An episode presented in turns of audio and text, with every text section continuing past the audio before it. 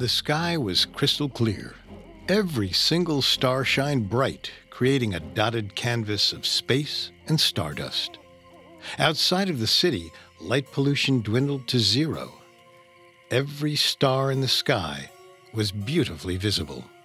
It was 1960, three years after the unmanned Soviet vessel Sputnik had successfully become the world's first artificial satellite.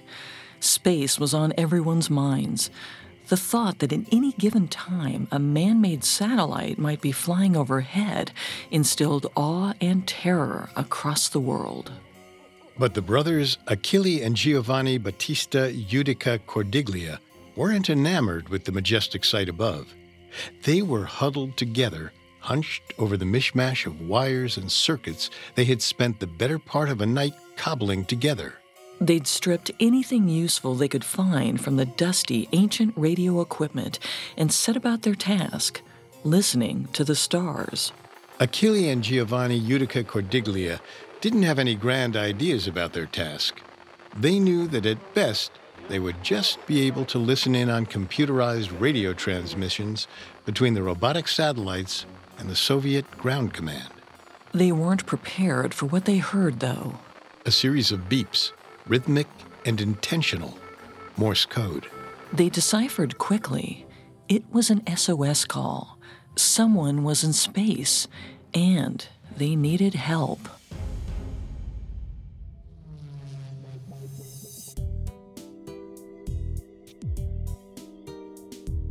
Hi, I'm Molly. And I'm Richard. Welcome to Gone, a Parcast original. Every other Monday, we examine mysterious disappearances and the theories they spawned, from the Amber Room to Michael Rockefeller, Picasso paintings to the Etruscan language, the Roanoke colony to the lost Russian cosmonauts. If it's gone, we're looking for it. Today, we'll be looking into the mystery of the lost cosmonauts, the Russian astronauts who were allegedly abandoned in space during failed Soviet missions in the space race. At Parcast, we're grateful for you, our listeners. You allow us to do what we love. Let us know how we're doing. Reach out on Facebook and Instagram at Parcast and Twitter at Parcast Network. And if you enjoyed today's episode, the best way to help us is to leave a five star review wherever you're listening. It really does help. We also now have merchandise. Head to parcast.com slash merch for more information. You can find all previous episodes of Gone, as well as all of Parcast's other shows on Spotify and anywhere else you listen to podcasts. It's conventionally assumed that Russian cosmonaut Yuri Gagarin was the first human to ever travel to space on his historic flight in April of 1961. But for as long as mankind has been venturing into the dark void of space, there has been an unconfirmed theory that this honor belongs to someone else. Allegedly, the Soviet Union experimented with sending people to space as early as the 1950s. These missions failed, and the cosmonauts either died in crashes or were lost in space. To prevent embarrassment, the Soviet Union covered up these failures until Gagarin successfully flew into space and returned to Earth alive. The USSR then presented Gagarin as the first man to ever travel to space, and in doing so, tried to erase a legacy of failure and death, erasing the sacrifices of other cosmonauts from the annals of history. What else could the USSR have been hiding?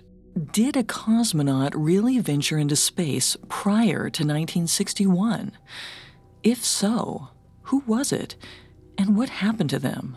Are the corpses of abandoned, forgotten cosmonauts still drifting through the cosmos, never to be found? For the purpose of this episode, we're going to dive into the history of the space race between the Soviet Union and the United States. One of two things is possible in this story the lost cosmonauts either exist or they don't. This is a binary mystery. The specific conspiracy theory asserts that, on at least one occasion in the 1960s, Russian cosmonauts attempted a mission to space that went terribly, terribly wrong. These cosmonauts were left stranded in space, adrift, low on oxygen, as their country scrambled to erase all record of their existence. The broader story alleges a wider pattern of cosmic cover ups by the Soviet Union.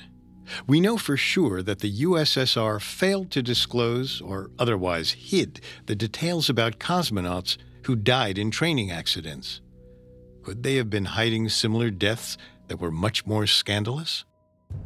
During World War II, the Allied US and USSR were both concerned and fascinated with the work of key Nazi scientists, specifically in the field of ballistic missile technology. This technology was seen as vital to the development of long range nuclear missiles. You know, the kind that would wipe out all of humanity if either side got too antsy? But the ballistic missile technology had another use that was evident to both sides. That technology was the key to launching rockets into space. Additionally, the new advent of atomic weapons ensured that a face to face war would result in nothing less than total global nuclear annihilation. And so, the Cold War needed to be fought on other fronts. This was a war of intelligence, a war of ideology, and most importantly, a war of technology. The United States and the Soviet Union were making moves against one another before World War II had even ended. Both sides scrambled to recruit or kidnap key Nazi scientists to put them to work preparing for the next Great War. America got famous German scientist Wernher von Braun as part of Operation Paperclip. But the Soviets got their fair share of Nazi scientists to add to their own significant scientific community. The race to extradite Nazi scientists before the war even ended just served as a precursor to the bigger conflict that would come to define the second half of the 20th century. Following the conclusion of World War II, the world was divided into two major superpowers East and West the U.S and the USSR. From the outset, the technological focus of the Cold War was concerned with military weapons. But the race to establish technological dominance was widespread, and both sides soon turned to space as a sort of finish line to rush toward. Space was kind of the ideal, distant goal. It was, to use the old cliche, the final frontier, the last known horizon that mankind had not explored. Given that the US and the USSR were instigating proxy wars and carving up the globe, it kind of makes sense that they would both be looking to space as unclaimed land that was just waiting for whoever got there first. There were also intelligence benefits to space. By the 1950s, both sides of the Iron Curtain had the ability to identify and shoot down each other's high altitude spy planes. But a spy satellite in space was much more difficult to track and shoot down. Additionally, space was key to the effective delivery of nuclear missiles. Launching a ballistic nuclear missile into space would both shorten the amount of time it would take to reach its target and make it more difficult for enemy radars to pick up the incoming payload. But more important than all of that, space was seen as the ultimate ideological win. Whichever side could get there first was the better one in the eyes of the global population. All of this is to say that in the mission to get into space, the US and the USSR were putting immense pressure on their scientific communities. That pressure may have led the leadership of the Soviet Union to put their pilots at risk in missions that they weren't ready for. The other thing to consider is that without the competition between the US and the Soviet Union, it's not a guarantee that we would have made it to space or the moon as fast as we did. The natural first step in the space race was successfully launching an unmanned craft into the atmosphere, guiding it to move in an orbit around the Earth. In July of 1955, the United States announced to the world its intention to launch the first man made satellites into space. Four days later, the Soviet Union responded that it too would be investing in space technology. It's somewhat ironic that both proposals were part of the International Geophysical Year, an initiative that was designed to increase cooperation between the scientists on both sides of the Iron Curtain. In this case, a mandate to cooperate actually led to a decades long ideological and technological race. Talk about unhealthy competition. The Soviet Union won the first victory in this race on October 4, 1957, when they launched Sputnik 1 into Earth's orbit. It was the first artificial Earth satellite ever to be successfully launched into space. Now, one notable and often forgotten thing about Sputnik was the satellite's ultimate fate. The Soviets succeeded in launching Sputnik, but they had no plan for successfully retrieving it. The famed satellite orbited the Earth for three weeks before it ran out of power, and then it continued to float lifelessly around the Earth for another two months before it finally crashed back to Earth. That lack of knowledge about how to safely bring a spacecraft back down to Earth was something both sides were going to have to contend with if they were going to successfully launch a man into space. The publicity around Sputnik's launch actually triggered a period known in America as the Sputnik Crisis. It was for many the first time that the possibility of Soviet superiority had been considered. The launch of Sputnik actually directly led to the creation of NASA in the United States, with the mission to focus heavily on space technology and exploration. One thing to note here about the success of Sputnik was how definitive a victory it was over the United States. During the Cold War, the USSR functioned as a closed off police state. They maintained tight control over the information that moved in and out of the country. Because outsiders couldn't have a full sense of what was going on behind the Iron Curtain, Soviet leadership could make whatever claims they wanted to about how they were beating the West in the race toward global superiority. They didn't have to actually offer anything to back this claim up. But Sputnik was different. As it soared across the sky, it felt like an achievement for all of mankind that transcended national boundaries. Every radar and radio tech in America could pick up on Sputnik's signals and verify it was there. No words could capture the effect of seeing another nation's technology pass by overhead. While the United States was scrambling to catch up to the Soviet satellite technology, the USSR reached another milestone. On April 12, 1961, 27 year old Yuri Gagarin boarded a Vostok 1 spacecraft that launched from a facility in southern Kazakhstan. Gagarin's suborbital launch was successful, and after 108 minutes of flying around the planet, he re entered the atmosphere. In doing so, he became the first man to ever orbit the Earth from space. Gagarin returned to his home country a hero, both to the Soviet Union and to the world at large. Despite the divisions of the Cold War, it was impossible for most people to not marvel at his accomplishment. To this day, Gagarin is credited as the first man to go to space. But what if there was someone else? What if Gagarin was just the first man to go to space and return alive? What if, before Gagarin's flight, the Soviet Union had sent other cosmonauts into space only to see them tragically perish? Next, we'll dive into the rise of contrary theories about the space race and discuss the potential fates of the lost Russian cosmonauts. Now, back to the story. The official history of mankind's exploration of space holds that Yuri Gagarin was the first man to successfully travel to space and return to the Earth. But given that we're dealing with the stoic and secretive Soviet Union, there are naturally conspiracy theories that state the contrary. The thing to note here, before we dive into these theories, is this. Most of the main evidence behind the lost cosmonaut theory doesn't have a lot of material to support it. Taken by themselves, these claims are fishy at best. It's when you consider the fact that different sources with no obvious link to one another all came together to corroborate certain stories about the lost Russian cosmonauts that things get interesting.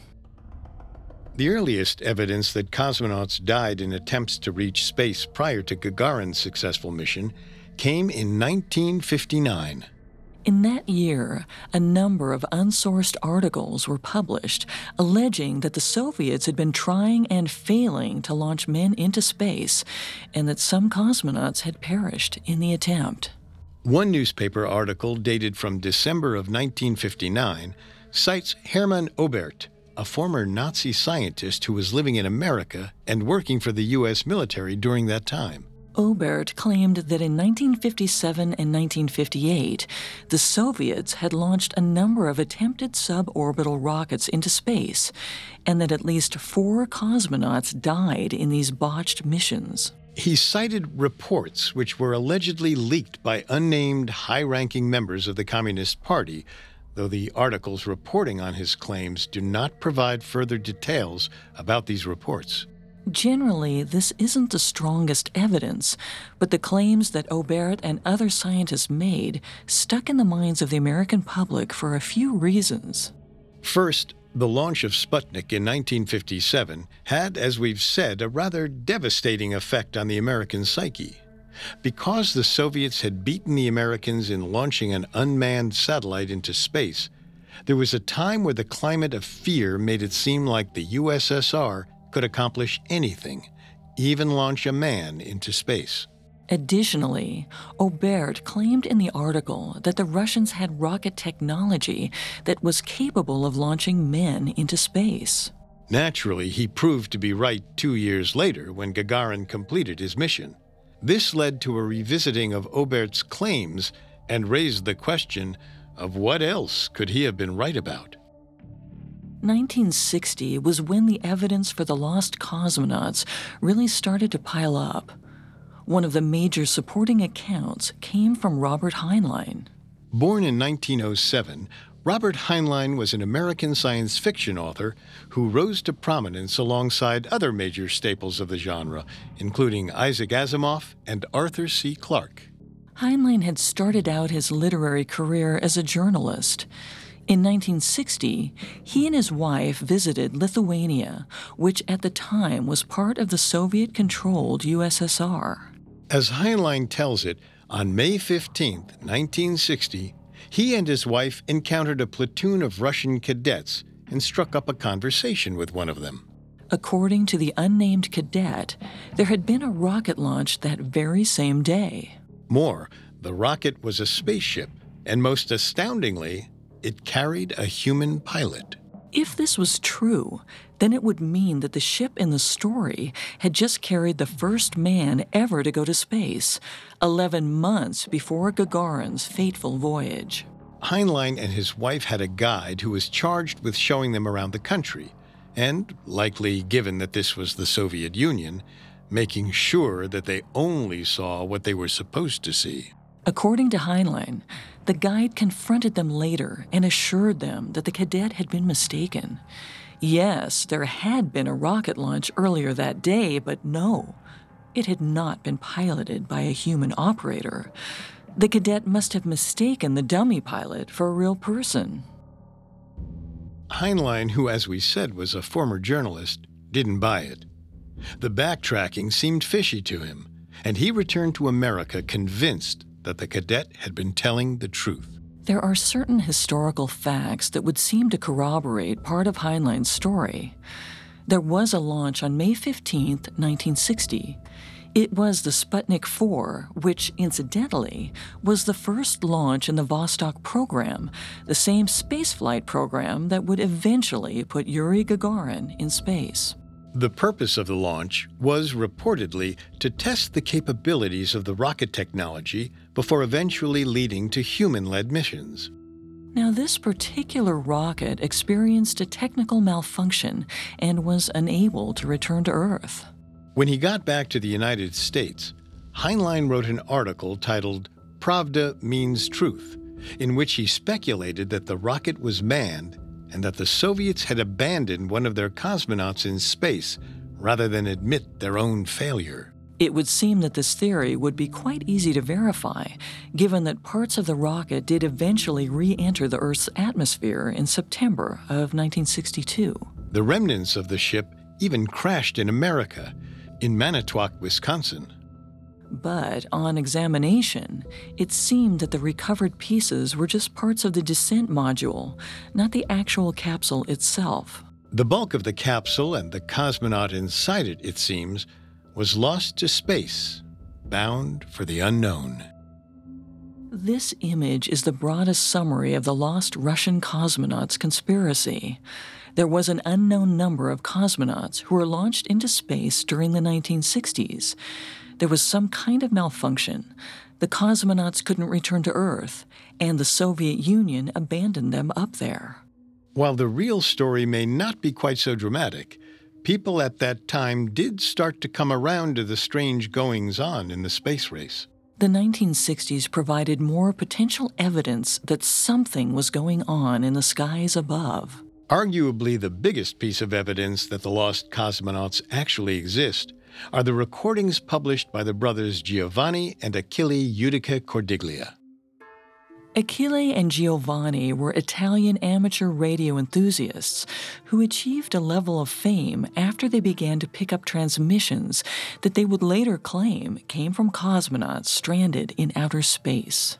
Following the successful launch of Sputnik in 1957, people all over the world began to develop an interest in trying to pick up signals from space using radio equipment. The brothers were one such pair. Beginning in 1957, Achille and Giovanni, aged 24 and 18 respectively, began traveling outside their native Turin, Italy, to an abandoned World War II bunker. There, they set about building their own makeshift satellite monitoring station. That station, which was called Torre Bert, was an impressive feat in its own right the brothers filled the vacant bunker with a mishmash of cobbled together gear, most of it secondhand or makeshift. They even learned how to track Russian frequencies and get a better bead on potential satellites.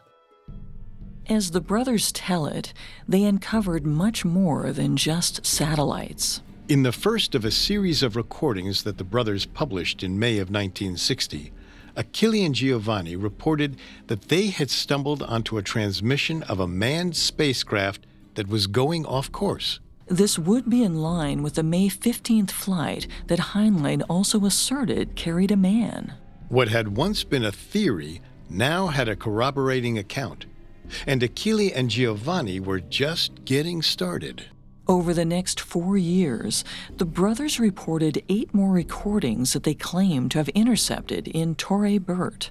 Arguably the most famous of these is their second transmission, reported on November 28, 1960, which features an SOS message in Morse code. Two recordings followed over the course of 1961. One recorded the sound of a cosmonaut suffocating to death inside their capsule as they tried to radio for help. The fourth was of a successful launch that seemed to land back on Earth.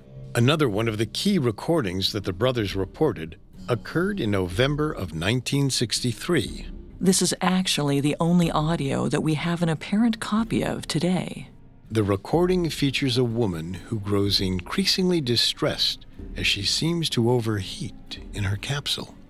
The speaker said in Russian, Listen, listen, come in, talk to me. I am hot. I am hot. Breathing. Oxygen. Isn't this dangerous? The recordings seem to depict a cosmonaut's final moments before she burned up in her vessel. It's unclear when exactly the brothers published these recordings, whether they announced them as they arrived or if they waited until 1964 to reveal their findings. But what is known is that once Achille and Giovanni started talking, they became minor celebrities in their own right. They were written up by Reader's Digest a number of times, and Torre Bert soon became a high profile destination for other radio enthusiasts. The brothers even competed on a game show in 1964 and used their winnings to travel to America and tour the various NASA facilities. Much has been made of the brothers' findings, but when you look into the evidence, you might find that the actual recordings, or even transcripts of these recordings, are difficult to come by. And yet, entire websites and other conspiracy theory forums have used the brothers' report as the entire basis for theories about lost Russian cosmonauts regardless of the fact that these recordings are unsourced, only exist in transcript form, or otherwise don't clearly show a direct link to any known cosmonaut missions. All of this corroborating evidence is just too strange and specific to ignore outright. Something clearly was going on behind the closed doors of the Soviet space program. Could cosmonauts have really been abandoned in space? What if there are cosmonauts who are lost to history, but not to the cosmic void of space? When we come back, we'll look into all the discrepancies in these theories and determine what we really believe about the lost Russian cosmonauts. Now back to the story. The urban legend of the lost Russian cosmonauts that became popular in the 1960s asserts that the Soviet Union launched secret missions to space that failed and left the cosmonauts stranded. Those cosmonauts died of suffocation as their vessels soared out into the cosmos, never to return. So, are there corpses of Russian cosmonauts barreling through space after being abandoned by Mother Russia? The first bit of substantial evidence to consider is the story of Vladimir Ilyushin. The theory of the lost Russian cosmonauts often mentions Vladimir as a possible contender for the actual first man to venture into outer space. According to this theory, Vladimir launched into space on April 7, 1961, five full days before Yuri Gagarin's historic flight. Now, the Judica Cordiglia brothers did report picking up readings of a flight around that time, though the lack of a specific date indicates they could have been reading data from Yuri Gagarin's flight during that same month. There is naturally already a discrepancy here. How could Vladimir be the first man in space if the Judica Cordiglia brothers were supposedly picking up cosmonaut transmissions a full year prior? It's possible that some, but not all, of the brothers' recordings were misidentified, or perhaps everything they had gathered up to that point had actually been taken from flight tests and not actual spacebound missions. Regardless, the reason that the world doesn't know Vladimir Ilyushin's name is because, as the story goes, his flight experienced some kind of technical malfunction, which required a forced landing earlier than expected. As a result, the spaceship landed in China rather than Russia, and Vladimir Ilyushin was taken captive. The Soviet Union now knew they had the capability to send someone to space, but they wanted their first man to be seen as successful, so they quickly scrambled to put together another mission, Gagarin's mission, in order to present their space expedition as a success. Naturally, this may raise the question as to how Vladimir first got embroiled in the story. Well, for reasons that aren't quite clear, Vladimir was treated in China following a car accident in which he seriously injured his legs. Vladimir was known as an ace pilot, and it was seen as odd that he wasn't publicly part of the Soviet cosmonaut program. Dennis Ogden, a British journalist who frequently corresponded with Moscow, was the first person to posit that Vladimir was somehow involved in the space program. Ogden saw Vladimir's treatment as a cover up for an actual period of imprisonment. Again, this may seem like a kind of out there assertion with little to back it up, besides the coincidental evidence. Except, as was the case with Heinlein's theory, this one also has corroborating statements. A Russian author named Leonid Vladimirov, who defected to Britain and made a career of writing about Russia's role in the Cold War, wrote at length about the Vladimir Ilyushin theory in 1973. He not only claimed that it was Vladimir who flew before Gagarin, but also that Vladimir and Ogden had been neighbors in Moscow, and that Ogden was, for all intents and purposes, trustworthy in the matter. For his own part, however, Vladimir Ilyushin denied that his visit to China had been anything but medical in its origin, and he went to his grave backing up the common story that Yuri Gagarin was the first man in space. Now, it's definitely worth noting here that the Soviet police state kept its citizens in a constant state of panic and used fear to keep the people under control.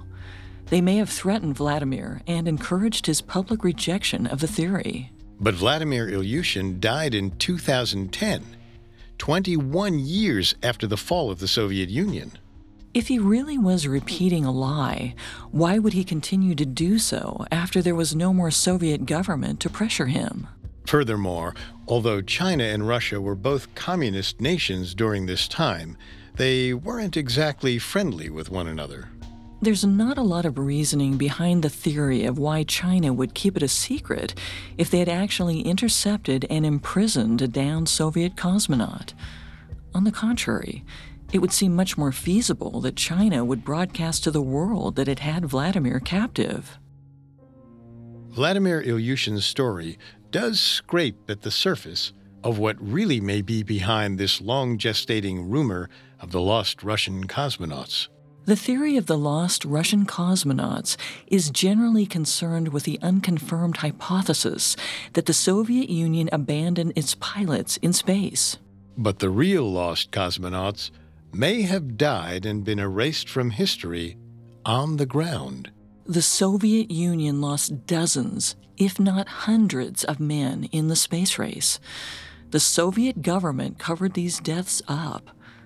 Could it be possible that, as we've considered whether cosmonauts really were lost to space, we've neglected the real story of the Soviet men and women who died in the service of the Soviet space program?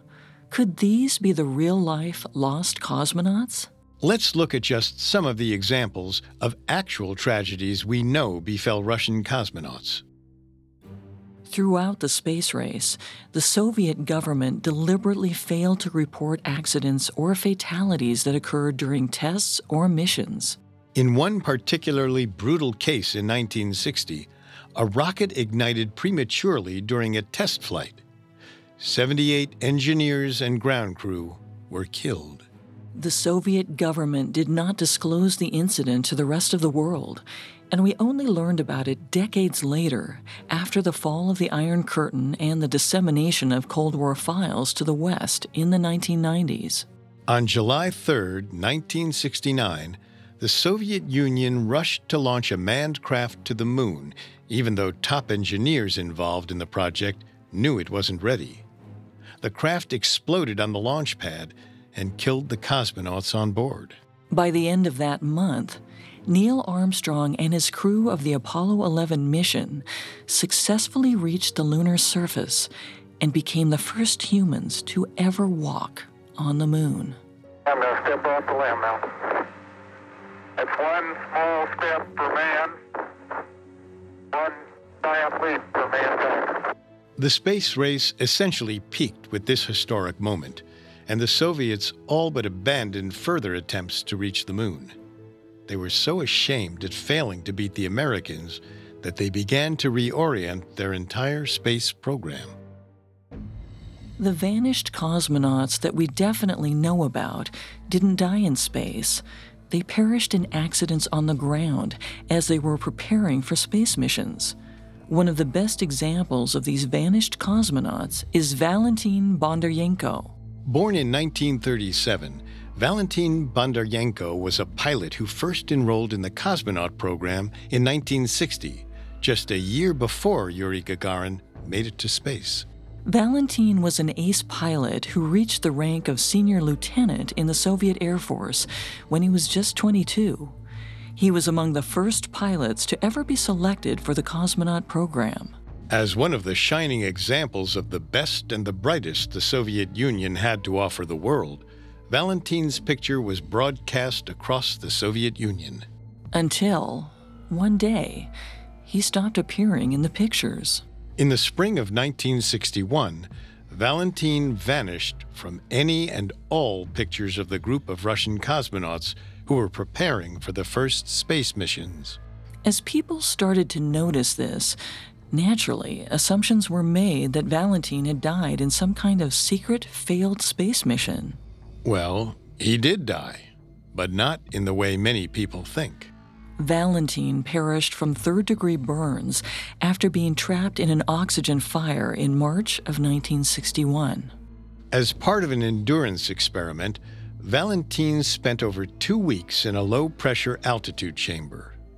A cotton ball soaked in rubbing alcohol came into contact with a hot plate and sparked a fire that ignited the entire oxygen rich room. By the time they got Valentin out of there, his entire body was covered in burns.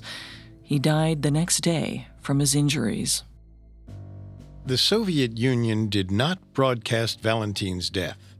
He was not mentioned in subsequent publications about the cosmonauts' mission, and some people in the Soviet government actually attempted to airbrush him out of existing photos. Naturally, people caught on to this and even found other instances in which official photographs had been altered to remove certain people. This is actually the crux of the entire conspiracy theory behind these lost cosmonauts. They died in accidents which were deemed embarrassing for the Soviet Union. The Soviet Union then covered up their deaths to save itself from embarrassment. People like Robert Heinlein or the Judica Cordiglia brothers then capitalized on that gap between the acknowledgement of the disappearances and the lack of details to declare that these people had secretly gone to space. We've spoken about how the Judica Cordiglia brothers and their recordings are among the biggest proof that this theory holds weight. But in the half century since the brothers gained fame for their findings, there have been doubts cast on their reports. None of the recordings really hold weight when considering the protocols that real cosmonauts would have undertaken. The grammar in all of the described transcripts is noticeably poor, in stark contrast to the refined verbiage that the highly educated cosmonauts would have used. There are other noticeable discrepancies in the audio, specifically in reference to the ships or ground command that do not match the language that was standard for trained astronauts in the cosmonaut program. It is frustratingly impossible to state that the lost cosmonaut theory isn't true. So much went on behind the Iron Curtain that we simply don't know about. But at the same time, Russia has gone on to take the blame for deaths of men like Valentin Bondarenko and the cover up of what really happened to them. Does it then stand to reason that Russia would have no reason for not disclosing any cosmonauts who made it to space that we don't know about? The theory of the lost Russian cosmonauts is so pervasive that in the end, it may not matter whether it's actually real or not.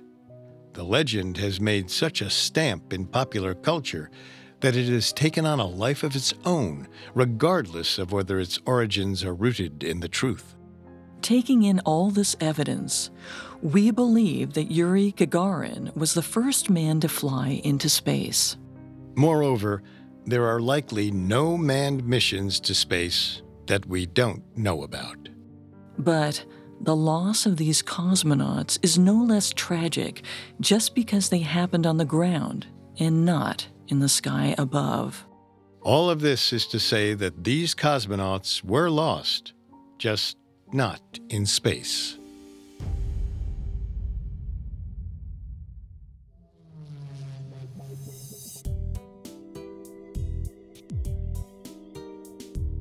Thanks again for tuning in to Gone. We'll be back in two weeks with another episode. You can find all previous episodes of Gone, as well as all of Parcast's other shows on Spotify and anywhere else you listen to podcasts. Several of you have asked how to help us. If you enjoy the show, the best way to help is to leave a five star review. And don't forget to follow us on Facebook and Instagram at Parcast and Twitter at Parcast Network. We'll see you next time. Just because it's gone doesn't mean it can't be found. Gone was created by Max Cutler, is a production of Cutler Media, and is part of the Parcast Network. It is produced by Max and Ron Cutler, sound designed by David Turk, with production assistance by Ron Shapiro, Paul Liebeskind, Maggie Admire, and Freddie Beckley.